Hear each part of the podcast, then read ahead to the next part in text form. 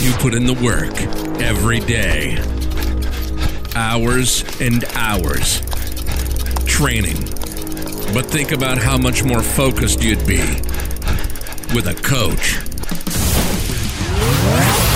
Welcome to the What's Up Podcast. What's Up Podcast? where we'll explore all of your questions from climbing in the Dolomites to winning your local cycling events. This podcast is sponsored by Kyle Coaching, a results oriented, data driven coaching service for the working endurance athlete. Now, your host, head coach of Kyle Coaching.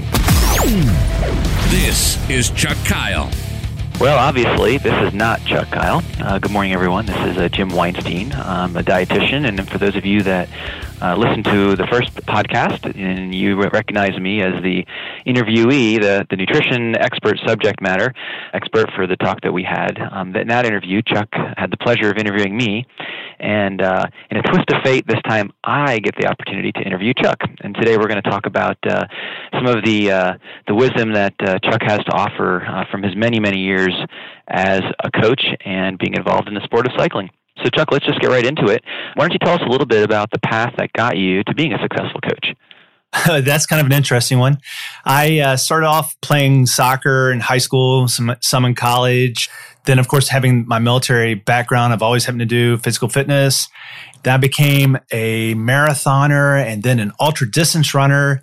And I had people asking me, "Hey, what's it take to write a training plan?" So I started doing that. And then about 1999, I fell in love with a bicycle. And my first uh, three weeks on a bike included the Tucson Classic, the Vuelta de Bisbee, and uh, the amateur stages of the uh, the race out in New Mexico.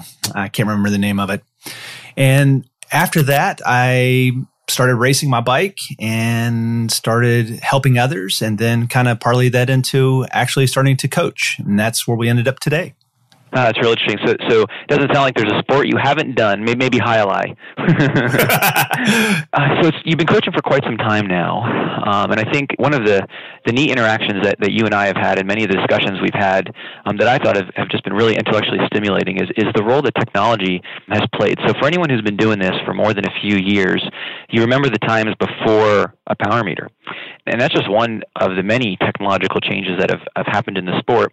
I'm wondering, uh, you know, if you can maybe give a, a few, you know, historical thoughts on on how technology, in your mind, has changed for coaches, and how the technological tools that an athlete have now is just it's like a brave new world compared to what was an athlete 20 years ago. And then maybe finish off, just tell us what your favorite technological tool is uh, as you're working with athletes. No, that's a great one because as you started out and, and myself, I mean, it was always, it started out with heart rate and heart rate monitors were the craze. And then all of a sudden power meters became something that was available to the general public and, and got to the point that we could actually, uh, everybody could afford a power meter. Outside the cycling side, then you started getting the kind of the quasi power meters for running shoes and those type of devices. From that, uh, on the other side is what do we do during the winter? And during the winter, we used to sit here on dumb trainers and we'd sit, you know, just look at the wall and pedal. And now we have Wahoo KICKRs and, and we can actually translate power from into our rides during the weekend or, or in the evenings inside the garage and that type of thing. So power meters has really been the big one.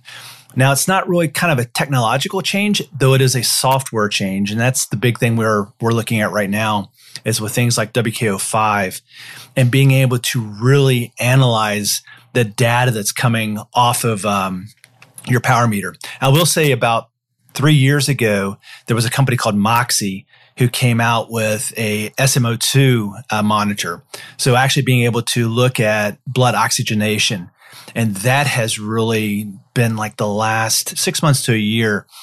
A lot of coaches have been trying to analyze that data. You know, so what are we going to, how are we going to use that? So the big thing is power meter. Now we're talking SMO2 and coupling that with software like WKO5, really, really, really being able to focus in on somebody's workout, plan that workout, execute the workout, and truly see how adaptations are occurring.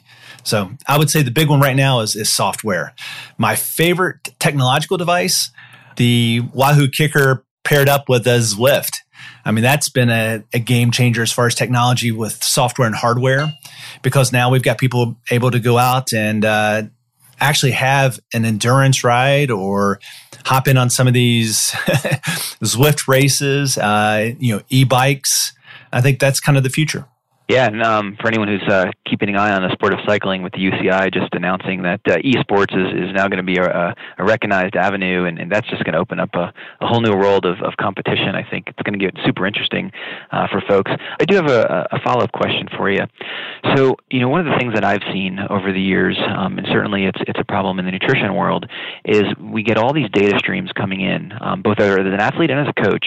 You can have all these data streams. You know, you got performance data stream and medical data stream stream and wattage data stream. And it's very easy to become paralyzed by having to analyze all that information, right? So we call it, you know, uh, paralysis of analysis. So, what is some advice you have to help athletes avoid always being, you know, spending more time looking and analyzing their data than actually producing it? and it sounds crazy, you know, that that's possible, but but I see it a lot.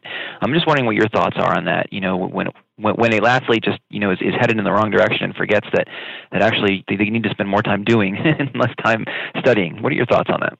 This is going to sound odd, but it's get a coach because yeah. that's that's really what the coach ought to be doing. It's it's not that I'm this brilliant guy smarter than my athletes. It's just that I have more time to dedicate to becoming more efficient at analyzing the data.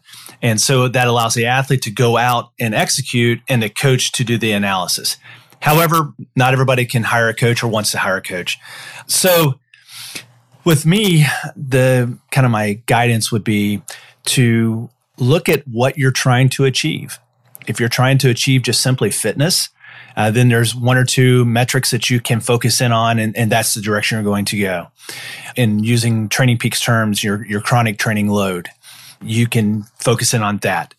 Uh, the second thing is there are all kinds of books on a daily basis that come out and you can pick and choose the chapters. Uh, you don't have to read the entire thing but there's a lot of good opportunities there to sort through this immense amount of data that's there.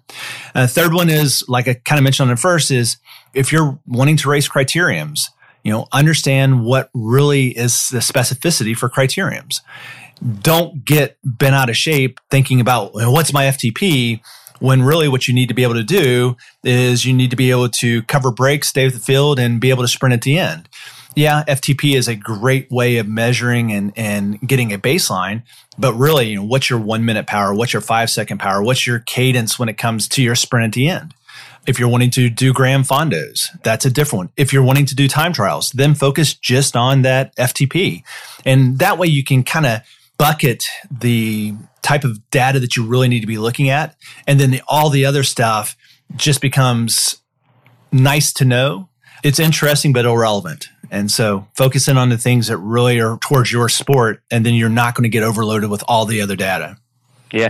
So you and I have known each other for a long time, and I'll tell you, you know, just just one of the things that I've really liked about you as a coach is is a personal connection with your athletes. And for anyone who has, you know, lived or, or worked with you in the DC area, is local to where you live, they've had an opportunity to see the training setup that you've built in your own house uh, that includes a lot of the technology that you talked about, the power measuring devices, you know, TV screens. It's it's really a beautiful setup that you've got. So my question to you is this: We're we're heading into the winter for a lot of folks that'll be listening to this, um, I suspect, and a good portion of their training may actually be done inside. They may be doing it already. And there are some differences between training indoors and training outdoors. And I'm wondering if you have any thoughts about some advice to an athlete who's now staring down the beginnings of a, of a cold, dark winter, and how can they be successful training indoors what are some tips you, you have for an athlete looking at doing you know more half or more of their training time now on a trainer in the basement what you got for them? Nice. Uh, the first thing I would say is is let's make the assumption that the athlete is really thinking about toeing a line or doing some type of event during 2020. And the reason why I say that is because 2020 starts next week, the 1st of October. And one of the things we want to do is we want to build a big base for the athletes so that they can start looking at specificity. Some people talk about their 2020 season starting in January. It doesn't. It starts now. So for October, November, December, I know this isn't quite what you're asking, but in October, November, December, that's when the weather's beautiful and you're going outside and you're getting in your long rides. You don't have to think about, oh, well, Saturday I need to do intervals. It's more like I just need to get my my fitness as high as I get my fitness between now and and Thanksgiving. Then we're moving indoors. And whether you're using a smart trainer or a dumb trainer, of course, I recommend a, smart trainer. You can use Zwift. You can use Perf Pro. Perf Pro is uh, one of our favorites. Sufferfest actually has some decent, uh, well, they have some really nice products. But think about what am I going to be doing in 2020 and what are the things that I can really build on using a trainer during the winter? No, you're not going, unless you have a Wattbike, you're not going to really be able to, to build your five second power in your BTC, as we call it, our bike torture chamber. However, you can build your, your threshold. You can build some endurance. I'm not a big fan of telling somebody they've got to get on a trainer for five hours unless they're like training for a early race in January in Florida that's 100 miles. Well, then they they will have to go ahead and do that. However, outside of that, you can just kind of lay out your calendar. You know, Monday traditionally a day off. Uh, Tuesdays and Thursdays you can do some some higher aerobic stuff on Tuesday, more like your anaerobic capacity, zone five for others. Then on Thursday, you can work on some of your thresholds. So we're talking three by 10 minutes at threshold. And then Wednesday, Saturday, and Sunday, you hop on Zwift and you you do the 50 mile figure eight loop on Saturday. And it's actually pretty close to being outside. It's not great, but it's it's pretty close. You're going to get that aerobic fitness on the trainer. So speaking of sort of winter, in the old days, in the wintertime used to be the time that you know we tell folks get into the gym and work out the pendulum has swung quite a bit we know so much more about the role that strength training can play in an athlete's training program and i'd like to tell folks i mean you, you've really become an expert in this area i mean I, I don't know a better coach that you know really has been able to successfully take strength training, incorporate it into an athlete's plan, and actually have it complement both the primary sport and the strength training program. Usually, you know, folks, if, if they're trying to weave in strength training, they're not thinking of the holistic approach, and, and they end up compromising one for the sake of the other. So I'd, I'd love to kind of get your opinion on the role that strength training can play in an athlete's plan, both from an overall performance perspective, also as an injury prevention perspective, and then if you can just give a little bit of, of your approach to it, to strength training, that is, and, and how some uh, advice you might have for an athlete thinking about pumping some iron this winter. Yes. So if you remember back when we first started all this, you had the Eddie Merckx, uh, all you need is 10,000 more miles. Then we had the take and lock out your, your big chain ring to where you can only stay in your small chain ring during the winter months. And then every non-pro that I've talked to has always said, "Oh, I just have to be strong enough to hold my pro contract." I jokingly say, "And lift your bike on top of your own car because you don't have somebody doing that." So, where I kind of take the strength training side of the house is if you think about power in general, power is the amount of torque you place on the pedals and then how many times you turn those pedals over. So during the winter months, uh, we can work on two things very easily. Number one is we can work on the maximal strength that you have with your legs. And then the second thing we can work on is your body composition. On the maximal strength, what I typically recommend is October timeframe. We're just getting used to getting back into the gym. So that's just some anatomical adaptation type of thing, getting used to lifting weights, lifting them correctly. Then I'll normally go through a phase of maximal strength. And I normally think about it as far as the lower body goes. We're, we're not doing maximal strength on the upper body. We're just doing maintenance on the upper body. But on the lower body, we're doing maximal strength. And so we will go through a phase of that, phase being about four weeks. And then what we want to do is we want to now convert that strength that you've gained in your lower body to actual power. So then we'll go through a phase of, of how do you increase or how do you take that strength and actually add time to it and make it into power? And so we'll do a phase of that, and then we might repeat that. And then uh, right around March, you're coming out, or at the end of February, now you've you've maximized the amount of torque you can place on the pedals. You've now worked on turning those pedals over quickly, and you've used your on the bike training in order to get your fitness. So now you're ready to start toeing the line in, in the March timeframe. The biggest thing that I have a hard time convincing athletes is that when you're in that leg, lower body maximal strength phase, is the priority for the week is the gym. And that becomes something that's that's really, really kind of difficult for cyclists who've always had this idea that going to the gym is bad. One of the funniest things I normally hear is like, oh, I just don't want to get too big.